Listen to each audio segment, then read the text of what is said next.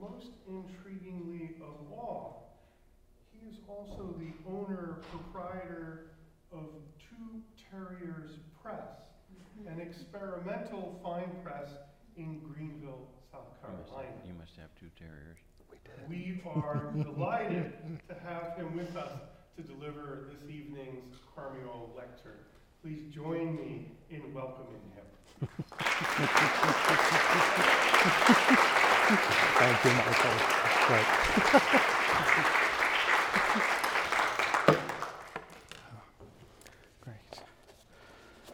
Hi, everybody. Can you hear me okay? Great? Okay, we have multiple microphones and recording devices, so okay. Thank you all for coming out here tonight, and a special thanks go to the wonderful staff of Rare Book School. Philip Mogan and Adam Miller were a great help in arranging everything for me to be here tonight, and it's especially meaningful for me to have been invited to give the 2023 Karmiole Lecture in the History of the Book Trades. Thank you, Ken, for all that you do. I'm going to date myself a little bit by telling you that I first came to Rare Book School in the summer of 1999. As a newly minted librarian and archivist to take Daniel Pitte's EAD class. And we were tagging objects in XML instead of SGML for the first time, if you remember what SGML was. Professionally, this institution has helped to show me how bibliography and book history could be studied deeply, taught creatively, and researched in innovative ways. And I'm forever grateful to have been a student, a friend, and now a lecturer here. So my last book is about stereotype plates and how their introduction into the printing trades and publishing industry in the United States in the early 19th century presented all sorts of challenges and changes. When I'm asked to explain the arguments of the book, I tell people that I'm not necessarily interested in plates per se or their bibliography, but that this is really a book about people. The printers, publishers, type founders, and stereotypers, the authors, the compositors, the booksellers, and the auctioneers, whose professional practice, workload, and livelihoods were all impacted to various degrees by the introduction of this new technology and its resulting disruptions into a rapidly changing industry. But tonight, as this is a lecture on the history of the book trades in America, we do need to talk about books, or at least the plates to those books, and explore a bit about their lives and afterlives within a marketplace of their own for the first time, and also look at the ways in which this new art marketplace and stereotype plates impacts US book history. But before I do all that, I'd like to invite you to consider the deep materiality of print culture in early America and the technological innovations that were being implemented in the printing trades in the first half of the 19th century. In a very short amount of time, the introduction of power presses, the introduction of stereotyping, the introduction of machine-made paper, and the growth and consolidation of local printers into regional and national publishers all presented challenges and opportunities to the existing trade, the localized artisan craft practices of which had not fundamentally changed, for the most part, since the earliest days of printing in Europe in the 15th century. All of these innovations that I listed became market-ready, at least for some well-capitalized printers and publishers, in the 30-year period between 1810 and 1840. The most successful printers amassed capital, some of it in the form of stereotype plates, and secured wider distribution networks for their output, allowing them to be rightfully called publishers in the modern sense. If a printer/publisher made the right choice of title and followed the right business model, investing in stereotype plates could secure a greater market share and provide years of cheap reprints, which we'll see in a minute. If they chose to publish the wrong text, it could tie up significant amounts of capital better used elsewhere. The decisions about when and how to invest in this new technology became crucial to their growth and success. So in Jacob Bigelow's 1816 inaugural address as the Rumford professor at Harvard, he celebrated what he considered the unique, inventive achievements of US citizens. They were done, he thought, not with an eye to fame and fortune, but with an inherently American sense of improvement and interest in technological progress. Bigelow argues in this essay that the origins, the government, and the national resources of the United States set it apart from other nations and created these unique conditions for its advancement. A new representative democracy, unique in the world, naturally lent itself to new democratic forms of innovation in the mechanical arts. This early articulation of American mechanical exceptionalism closely linked democratic principles with technological improvement. Bigelow's ideological position was not uncommon in the early national period, where the recognition and celebration of uniquely American ways of conduct, from political organization to spelling reform to medicine, architecture, and business, were all commonplace in a new nation attempting to establish itself. And here's my obligatory reference to Thomas Jefferson. Jefferson, the champion of agrarianism, also held an Enlightenment-based sense of optimism about the progress of science in solving real problems and improving the lives of ordinary people. As the nation's first Secretary of State, he reviewed the first U.S. patent applications in the 1790s.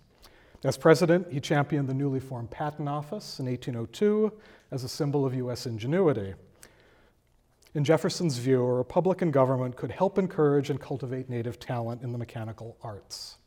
He wrote to Robert Fulton in 1810, I quote, "I am not afraid of new inventions or improvements, nor bigoted to the practices of our forefathers." Yes, Jefferson was wary of the new republics becoming a nation of manufacturers, but he felt the technological improvements could also alter the quality of life for citizens in interesting, significant, meaningful ways. Let me go back. So, what does this have to do with stereotype plates? The introduction of stereotyping offered printers new options for reprinting, investment, and expansion of their trade. The multiple ways in which printers and publishers understood the significance of this new technology, its potential and its limitations, and how this understanding continued to evolve and change over time is the main purpose of my work. By looking closely at the decision-making processes of the people who worked through these changing times in their respective professions, we can avoid the trap of falling into one standard description of how the introduction of stereotyping and electrotyping played only a singular role in the transformation of the 19th century printing trades. This somewhat simplistic shorthand, which is still found in many of the standard printing and publishing histories, also tends to embrace varying degrees of technological determinism and positivism. Michael Warner, in his wonderful Letters of the Republic, reminds us to guard against granting technology, quote, an ontological status prior to culture, observing that practices of technology are always structural, and their meaningful structure is the dimension of culture. The technological changes that I'm interested in are fully embedded within the cultures of the early U.S. Republic and the artisan-based apprenticeship model of labor found in the printing trades in the modern West, and also in their attendant ideologies. The Enlightenment, the post-Enlightenment, enshrinement of reason and progress, the Protestant work ethic, and the seemingly unlimited potential for human advancement offered by the boundless new American continent, brimming over with resources of every kind. But the ways in which these new technologies were deployed were not at all monolithic or straightforward, and nor are these ideologies without inherent contradictions, problematic aspects, and disastrous consequences for those without political or economic influence, such as Native Americans and enslaved and free black citizens. Stereotype plates became physical objects of capital, corporeal manifestations of authorship, and investment properties, portable and infused with the potential for reproduction and distribution in ways that had not been seen before. So by looking at printing, publishing, and authorship through a materialist lens, focused on the plates that enabled these changes to occur and the people who used them, I think we can better understand the coming industrial age of print in 19th century America. So, after a work was stereotyped, its plates were housed in small wooden crates and securely warehoused to be brought out and printed from whenever needed. A work no longer had to be composed anew from standing type when more printed copies were required. For the very first time in the history of the printed book, works of authorship became, quite literally, material texts. They're investments that have the potential for long-term, high-volume use to generate future profit. Books as plates also had the added advantage of mobility. As objects of capital, they could be bought, sold, used as collateral, and owned by different publishers after their initial creation.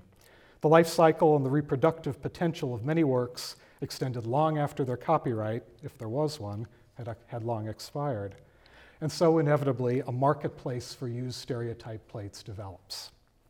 Buying a newly cast set of plates initially cost more than twice the standard composition costs of having a work set up in type. As firms dissolved, changed ownerships, or went bankrupt, plates were liquidated in order to pay creditors. Publishers could also simply sell their own plates to raise capital for projects.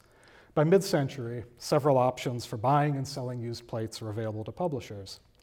In addition to the publishers' trade sales, which I will talk about shortly, occasional advertisements for individual sets of plates appear in the newly established trade papers in the 1850s, such as Norton's Literary Gazette and its successor, the American Publisher's Circular and Literary Gazette. So for example, an ad announcing the sale of the plates and the copyrights to Charles Follen's German Grammar and German Reader first appeared in Norton's in January 1852. The same ad appeared monthly in all subsequent issues. The plates remained unsold for almost 3 years. It appeared for the last time in November 1854 under the new headline, "For Sale, Very Cheap." The last edition of Follen's Grammar had been printed from those plates in 1849 by the Boston firm of Philip Sampson and Company. The same firm printed the Reader from its slate of plates during the 1940s, and it presumably was the seller of this set. Follen first published the German Grammar in 1827 and the German Reader in 1831. These works were no longer the only German language textbooks available in the United States in 1852, as they had been when they first appeared. Superseded textbooks, outdated reference works, and older editions of scripture that had been extensively printed from over many years constituted a substantial proportion of the first used plates offered for sale. But even 30 years after being produced, the plates could still be useful in some downgraded segments of the market, and eventually they did sell. An edition of Follen's Grammar, printed from these 1827 plates, was published in Boston by James Monroe in 1858, and an edition of the German Reader from the 1831 plates was printed in New York as late as 1867. By far the most effective means of buying and selling used plates in the United States was at the newly organized publishers' trade sales, held twice a year in Philadelphia and New York, once a year in Boston, with later sales taking place in Cincinnati. The trade sales offered publishers a chance to sell new and older stock directly to booksellers from across the country. Similar regional booksellers could, in turn, preview and purchase new titles from multiple publishers at once. By the 1840s, the spring New York trade sale had grown into the major North American sale, a two-week extravaganza attracting booksellers and publishers from across the United States and Canada. Other events at that time included ancillary sales, dinners and banquets, and extensive press coverage, making them old home weeks of sorts for publishers and a self-fulfilling celebration of the importance of the American publishing industry. Auctions of stereotype plates were featured as separate lots in published trade sale catalogs, and often with an advertisement in the trade papers. Occasional articles in the trade journals reported on some of the more notable prices realized at the sales. While some sets of plates sold in the $1,000 to $2,000 range, a rough equivalent of their production costs, these are generally anomalies. Most used sets of plates sold for much less than the cost of manufacture. The first recorded instance of used sets of stereotype plates offered for sale at the trade sales that I've identified appear in August 1833 in New York. Among several lots of plates, including editions of Herodotus and Goldsmith's Vicar of Wakefield, was Mental Treasures, a 130-page octavo compendium of short essays that was stereotyped in Philadelphia in 1826. Unlike the sales of Follen's German Grammar and the German Reader, which took place decades after their first printings, this was a short turnaround time, 1826, from the initial creation of the plates to their sale, 1833. Afterward, the plates do not appear again on the market in any later trade sale catalogs, and no new edition seems to have ever been published from them. Mental Treasures had either quickly repaid its publisher the initial investment and any likely opportunities for reprintings, or, more likely, it was a forced sale to raise money to pay debts, and the plates may not even have been sold. They just disappear.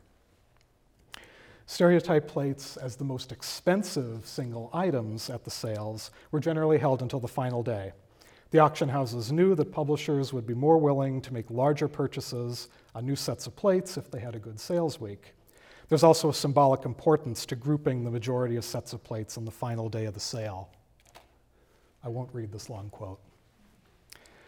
As U.S. publishers became increasingly celebratory about their contributions to literate American culture, these sales offered fitting conclusions to busy weeks of literary commerce. Frank Leslie's illustrated newspaper covered several of the trade sales for its national audience and described the work of publishers and booksellers in a high tone of serious purpose as the honorable and deliberate spread of civilization via literary commerce, even encouraging literary tourism to the sales floors.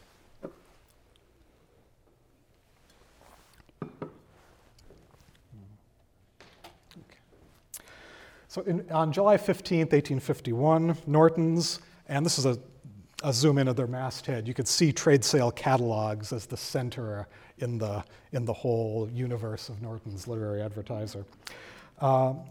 Norton's reported on a Philadelphia trade sale held by a new firm, M. Thomas & Sons, which did a brisk business, apparently to the surprise of the Norton's editorial staff. A highlight of Thomas's first sale was the stock of stereotype plates owned by Thomas Davis, a surviving partner of McCarty and Davis, one of the first Philadelphia publishers to commission stereotype plates back in the 1820s. Norton sought fit to list the most important plates sold and their prices. Of particular interest here, in addition to the substantial prices realized for Sargent and Rawl and Bacon, is one of McCarty and Davis's sets of stereotype plates to its collection of Shakespeare, which was first published in 1823 and cast in New York by the New York type founder Jedediah Howe. These plates were among the earliest to arrive in Philadelphia for printing, years before anyone had been casting plates themselves in Philadelphia. McCarty and Davis were later able to persuade Howe to come down from New York and set up his foundry there as Philadelphia's first stereotyper. This set of plates was their first commission and one of their strongest steady sellers, brought out in a jointly published venture with Matthew Carey. From a single setting of type, Howe made two different sets of plates to the work with different orientations, an 8-volume duodecimo and then a 2-volume quarto edition. At some point in the late 1840s, Davis sold one of those two sets to a persistent publishing firm in Boston in his memoir for $1,500, and this set being the other, which he kept until his retirement and which made $1,400. Very decent return on the investment over time. Stereotype plates from the large firm of Putnam and Company were sold at auction in 1851, and a New York Tribune reporter waxed lyrical on the promise of the wider dissemination of these literary works across the country as a result. What is particularly striking in this passage is its allusion to a form of literary manifest destiny, to the potential of the book trades through the sale of plates and American works to either downscale or more regional American publishers to impact citizens' lives in new markets across the western United States.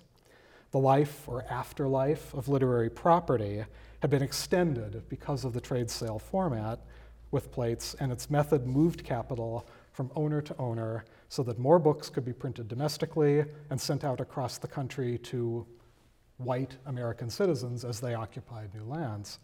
The publishers and booksellers of the United States, never humble in their self-congratulatory rhetoric, were publicly praised in passages like this for their collaborative efforts at the sales. A short list of 11 sets of plates with their prices and the names of their purchasers appeared in Norton's for this sale in the fall of 1851. Some of the works went for fairly high prices. Putnam's Homes of American Authors sold for $2,000 to Appleton. Andrew Jackson Downing's Landscape Gardening went for $2,050 to JC Riker, including copyright. 4 volumes of Goldsmith sold for $1,660, and Hawthorne's Mosses from an Old Manse was a bargain. At $290, sold to Ticknor, Reed, and Fields, and subject to copyright. James T. Fields was surely glad to be able to consolidate the older works of Hawthorne under his imprint, including his copyrights even, so as to be able to eventually bring out a collected edition of Hawthorne's works. From this set of plates, it was reported that Putnam realized about $75,000. As the largest trade sale that was organized by the publishing industry in the United States, March 1854 in New York, that sale occasionally lapses into myth in publishers' memoirs of the time. At the grand banquet held for members of the New York Book Publishers Association during that sale, James T. Fields was called to speak. He chose, as his wont, to read a poem that he had written that day on the auction house floor. This is part of it. It goes on and on and on. I won't read it. The idealized conviviality of the trade comes through in these lines, together with Fields' proclivity for making playful puns of his publishers' last names. And plates are mentioned, of course, too. The final stanza promises eternal heavenly reward for the good works done by the members of the association, with the promise of that same conviviality in heaven. It was easy to be convivial, maybe, when business was ultimately uniformly good for all and the market strong. A report in Norton's gave the revenues for this sale at about $350,000. Now, conversely, the plates to Herman Melville's Piazza Tales and The Confidence Man were offered up by the firm of Miller and Curtis in the fall 1857 New York trade sale. But the Daily Tribune reported in September that, quote, 2 volumes by Herman Melville were withdrawn. Curtis had agreed to Melville's request and pulled the plates, perhaps hoping that the reorganized firm could still publish from them, or maybe that Melville could eventually purchase them back, part of his author's agreement with the firm. A few weeks later, Melville wrote to Curtis, again with dimmer prospects. He said, quote, I will try to do something about the plates as soon as I can. Meanwhile, if they bother you, sell them without remorse, to pot with them and melt them down. In 1857, in the fall, after several unsuccessful books and steadily declining sales, Melville could not afford even the liquidation price of 25% of the costs of his plates to his 2 most recent books, both of which were still in print and one of which had only been published that year. He couldn't afford to buy them back at a discount. Both the Piazza Tales and The Confidence Man were still being advertised as books for retail sale nationally by booksellers during this time, even while the plates to them went up for auction. In a letter to Curtis later that fall, he clearly did not purchase the plates back, and subsequent correspondence between the 2 makes no further mention of them. Neither work was ever reprinted from the 2 sets of original plates. Melville biographer Herschel Parker speculates that Curtis probably sold them as scrap metal shortly thereafter, not anticipating any reprints. Other sales of plates at that sale were equally disappointing. Twice Married, A Tale of Connecticut Life, with an attached 10% copyright, was sold for just $20 to a single bidder, even though the plates cost $133 to create. Like low auction estimates today, the production cost of a set of plates was frequently listed in the trade sale catalogs as a benchmark indicator of value and an inducement to bid for buyers seeking a bargain. The Tribune sought fit to print a somewhat embarrassing list of works that were sold off for their value as metal alone, all at less than 10% of the cost of production. In summing up the results of this sale, the Tribune reported that, quote, probable that not one of the volumes had paid for itself, so that Miller and Curtis were like to be exceeding temperate if their only wine was to be drunk out of the skulls of authors.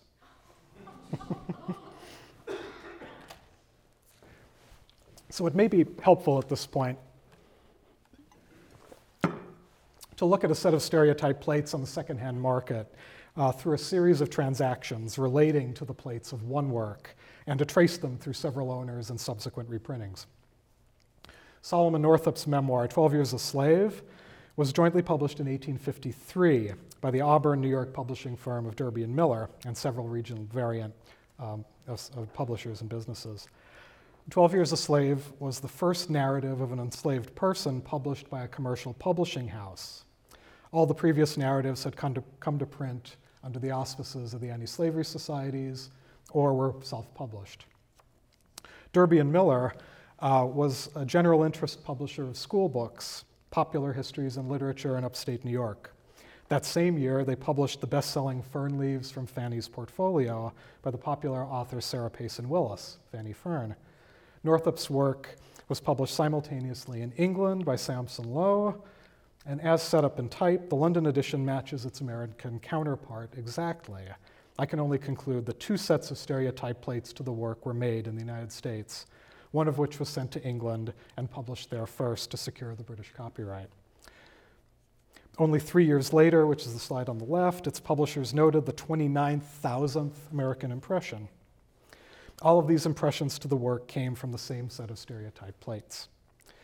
The plates to 12 Years a Slave were offered up for sale at the spring 1859 New York trade sale, only 6 years after its first publication, and not by its original publisher, but in a large lot of 42 sets of plates offered by another firm, Campbell and Smith, which had not published an edition of it under its own imprint.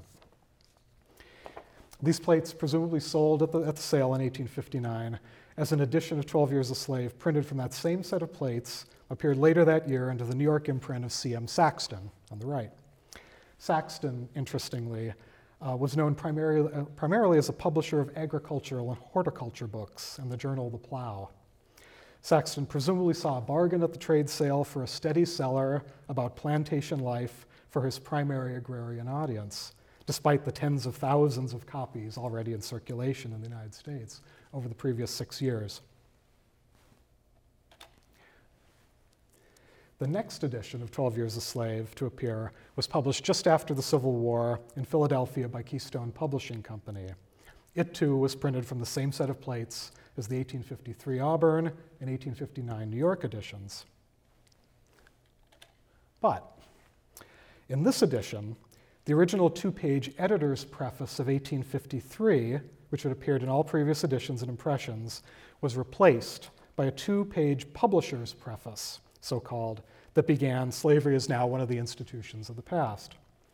The same set of plates was used to print the book, including the original table of contents, which listed the older and incorrect editor's preface on pages 15 and 16, and had been corrected to note the new publisher's preface on those same pages.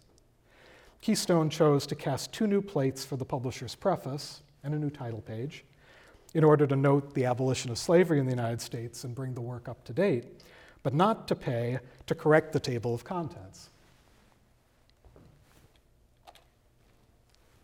One more edition of 12 Years a Slave appeared in the 19th century, published in New York by the International Book Company, cheap reprint publishers, sometime around 1890.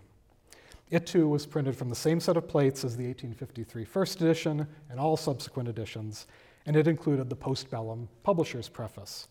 But by this time, the copperplate illustrations used in each previous edition had long since worn out and were not included.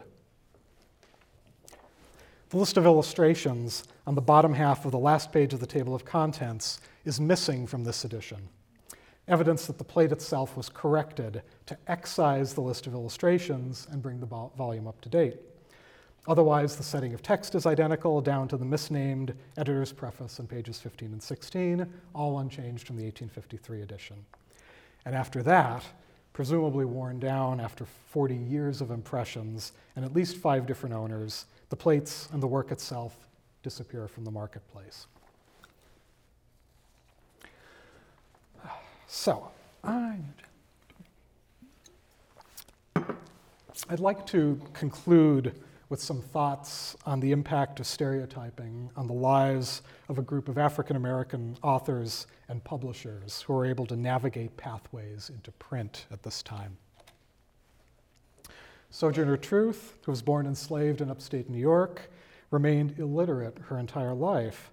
Yet her life story, in the form of a narrative that was first published in 1850, appeared in several editions and impressions during her lifetime, and its sales helped to sustain her financially for more than 25 years. Truth's success as an author and financial well-being were predicated on her engagement with stereotyping her work as much as, or even more than, the printed carte de visite that she also sold at her many speaking engagements. The first edition of Truth's narrative was published for her on credit in 1850 by an abolitionist printer in Boston, James N. Yerenton, who also published William Lloyd Garrison's Liberator. Truth, a free woman since 1826, had little savings and worried about taking on debt, together with the considerable risk of having a set of plates made to the book that she was unsure at the time would sell. But the plates were made, and after its appearance, Truth worked steadily on the abolitionist lecture circuit, eager to pay off the printer's bill and to increase her own savings.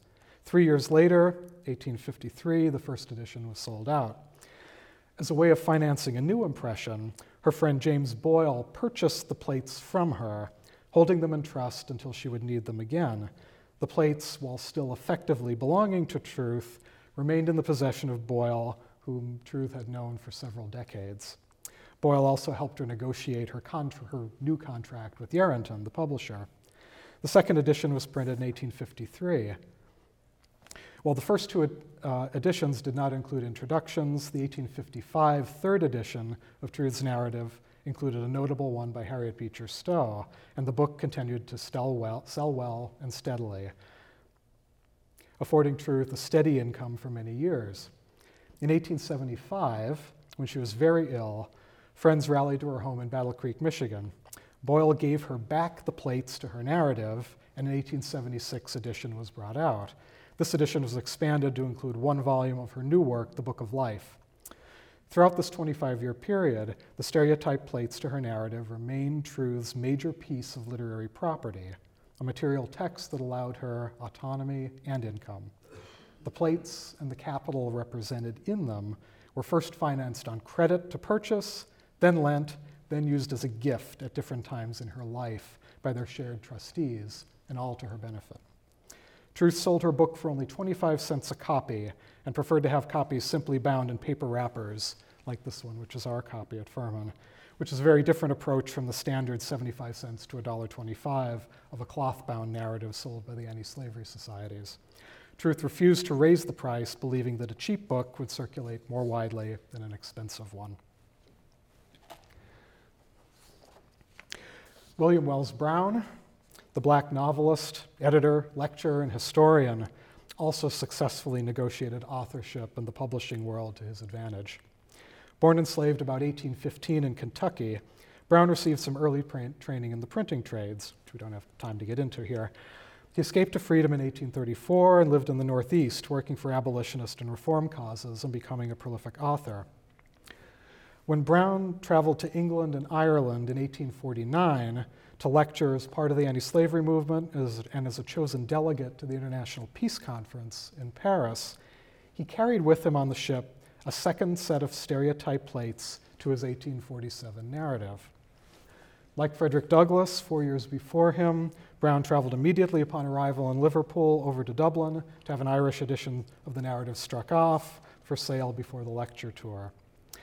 Brown writes in his memoir of his European travel, published in 1853, I think, right after that he got back, that in addition to the stereotype plates in his luggage, he also took with him, quote, an iron collar that had been worn by a female slave on the banks of the Mississippi.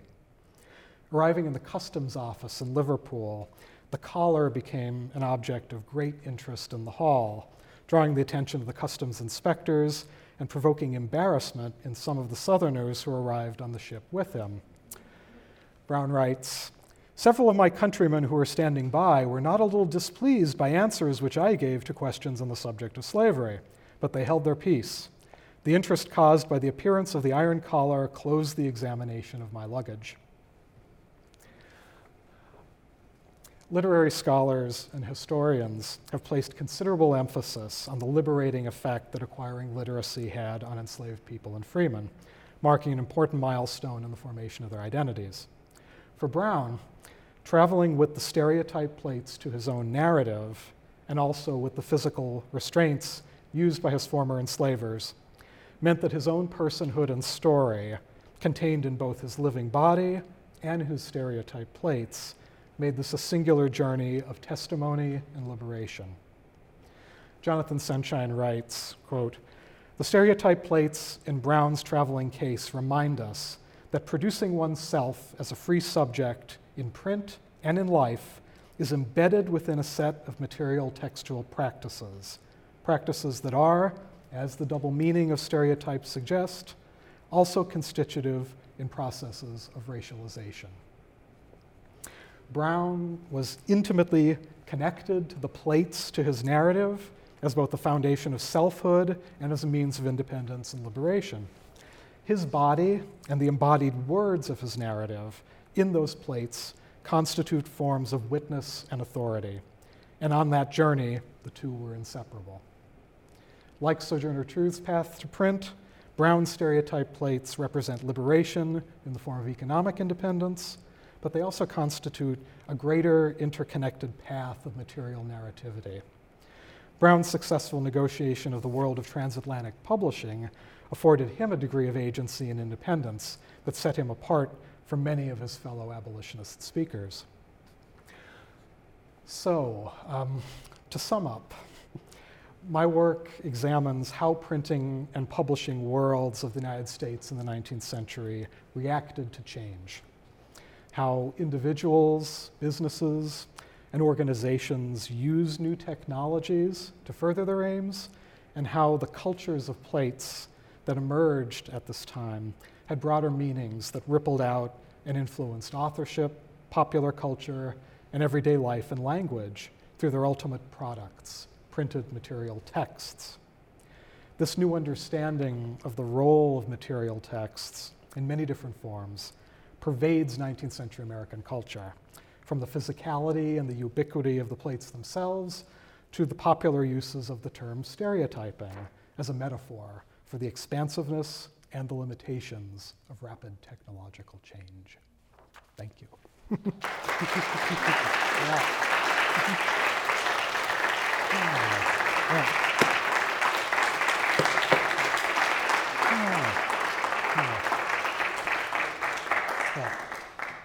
I'm kind of talked out, but I'm happy to field questions. Avery has a handheld microphone, so if you put up your hand, he'll come to you, and you can ask your question in such a way that everyone will be able to hear. Hi, thank you very much. Really wonderful talk, Jeffrey. I have a tiny addendum to it from a student essay that my book is from last year. What happened to Putnam, and how did he recover from this disaster? It turns out that there's another person whose stereotype plays a role in that, and that's Washington Irving, who Putnam had recovered from neglect, and who was so grateful for him that he brought back the stereotype plates himself, and then lent them to Putnam, and that allowed Putnam to revive his company. Yes. I write a little bit about that in the book, too, as an example. It's yet another sort of author-publisher successful negotiation that there are fewer of them, too. Washington Irving and Henry Carey do the same sort of thing 20 years before, too, to mutual benefit. Longfellow also. But yeah, absolutely. Putnam sold off groups of plates every year at the trade sales. So his business was so big, so expansive, he had so many plates that warehousing becomes a problem for those few Harper and Brothers, the really huge Appletons, the big publishers in the 19th century. So those, they start to itemize and do the cost-benefit analysis and decide, we're going to let this segment of our business go, get it out onto the market, raise capital, reinvest. Other firms were less successful doing that. I think Appleton ended up spiraling downward a little bit later on in the 1850s and 60s and 70s as they started to get rid of whole segments of their publishing universe. They got rid of all their British literature at one point in order to raise capital and refocus on American. And it bought them enough money to continue for about 2 more years, but then the business model, and they sold off their magazine with the plates and all the titles to it, and that further quicken their decline. So there are a lot of different models. I was saying this earlier today. I love the 19th century because it's so messy, both in the technical production, but also in all the whole publishing negotiations and the transatlantic aspects and the authorial negotiations and failed examples and everything. Yeah, yeah.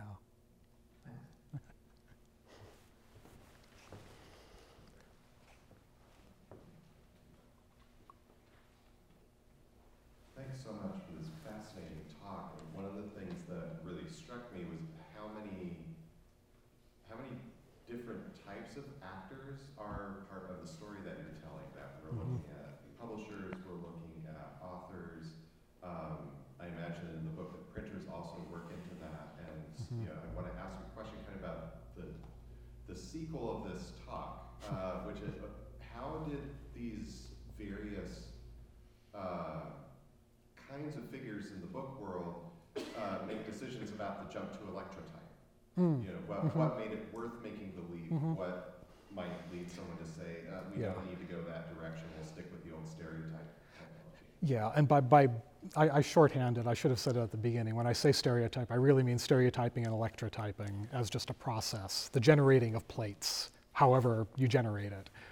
It becomes sort of ubiquitous by the 1850s or so, and so it just becomes, it's just easier to have to deal with instead of lots of plaster of Paris and all that sort of thing. So if the main costs were the upfront investment to generate that set of plates for some reason, if the publishers could successfully choose the right work at the right time for the right market and be able to afford to do that, then things worked out well. So, but yeah, electrotyping really is the middle to the second half of the 19th century as a process. And I just say stereotyping because it's shorter. But the book title had to say that too, because people would often think about stereotypes and how stereotyping becomes, you know, it becomes initially a synonym for copying. Thoreau uses it in his correspondence with Emerson. You know, copy this, copy that. I stereotype I stereotype nature and the world, you know. And then it becomes more of a metaphor for a kind of a soulless copy as the century goes on. And then finally it comes to be the pejorative term that we all sort of know and think of it today as an improper or ineffectual copy of something. So the language aspect is also part of it. Yeah. Could you tell us about instances in which publishers were renting the plates to publishers and other markets? I haven't found a lot of examples of that. I've seen more jointly published kind of works where an older established publisher might give a younger publisher a leg up in the trade or a chance to kind of bring someone along maybe and enter into a partnership with a jointly published edition. I've seen more examples of that than I haven't found a sales contract yet for someone leasing out their plates for one impression for 12 months and then getting them back and that sort of thing. Did Webster do that? Okay. All right. Thank you, Terry. And the American Speller. The Speller. Of course. With all his publishers. Yeah. Out plates than it was to send heavy paper.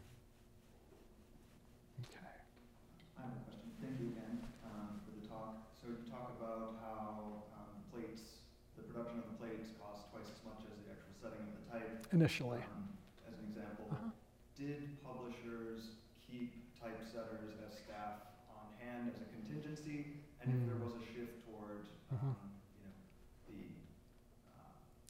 obsoleteness of typesetters, do you have any sort of testimonies from, you know, we're living in an age of automation now as well, any insights from how that workforce responded? Yeah. Compositors were threatened by the presumably halving of their potential workload in the future. It didn't play out that way. There are other things happening within the printing trades that were impacting the decline of the ubiquity of compositors. And they formed some of the first trade unions in America as a result, forming these typographical societies. But it really depends on the publisher. You know, Matthew Carey in Philadelphia got rid of his printers and early on by 1805, 1810, and became a publisher, and all his printing was done jobbed out. and he commissioned stereotype plates from New York and then Philadelphia. Harper and Brothers had the, the famous vertically integrated printing shop where they had their compositors and their bookbinders and their stereotype vault warehouse, and chose to, as a business practice, just to create plates from every new work they created starting in the 1830s. So there are multiple models for this, and I talk a little bit about the trade union aspects, the labor implications of this, but really the main changes to compositors were coming from outside labor, foreign labor, people who were moving around and not completing their apprenticeships and claiming they had. And so the compositors in a city were trying to form these typographical unions to kind of control who got to set type and standardize pricing, seeing all these multiple outside threats to their business and livelihoods. Mm-hmm.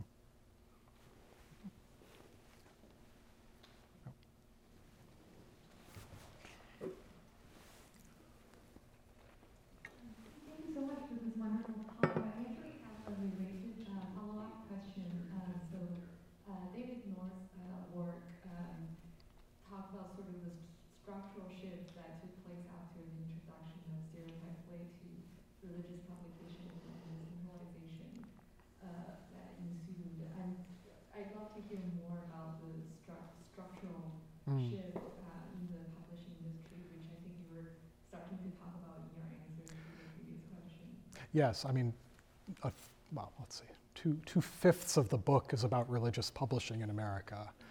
The American Bible Society, and then Matthew Carey and his Bible plates too. So yeah, Nord is wonderful in a resource because he argues accurately that the religious publishing societies that developed in America in the early 19th century were the first mass market publishers in America, the first mass media to cover the country with cheap Bibles or New Testaments, and then tracts and other texts. The American Bible Society, the American Sunday School Union, they eagerly embraced the reproductive potential of printing from plates and started commissioning them from the first.